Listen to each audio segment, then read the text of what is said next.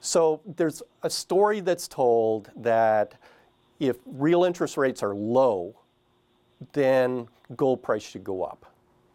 And if you look at the data, there is a correlation there, but I think that it is um, it's probably what we call spurious. And what's really going on is the economic environment. So, if you've got a challenged economic environment, that's leading to low interest rates. The challenged economic environment is also leading people to invest in gold.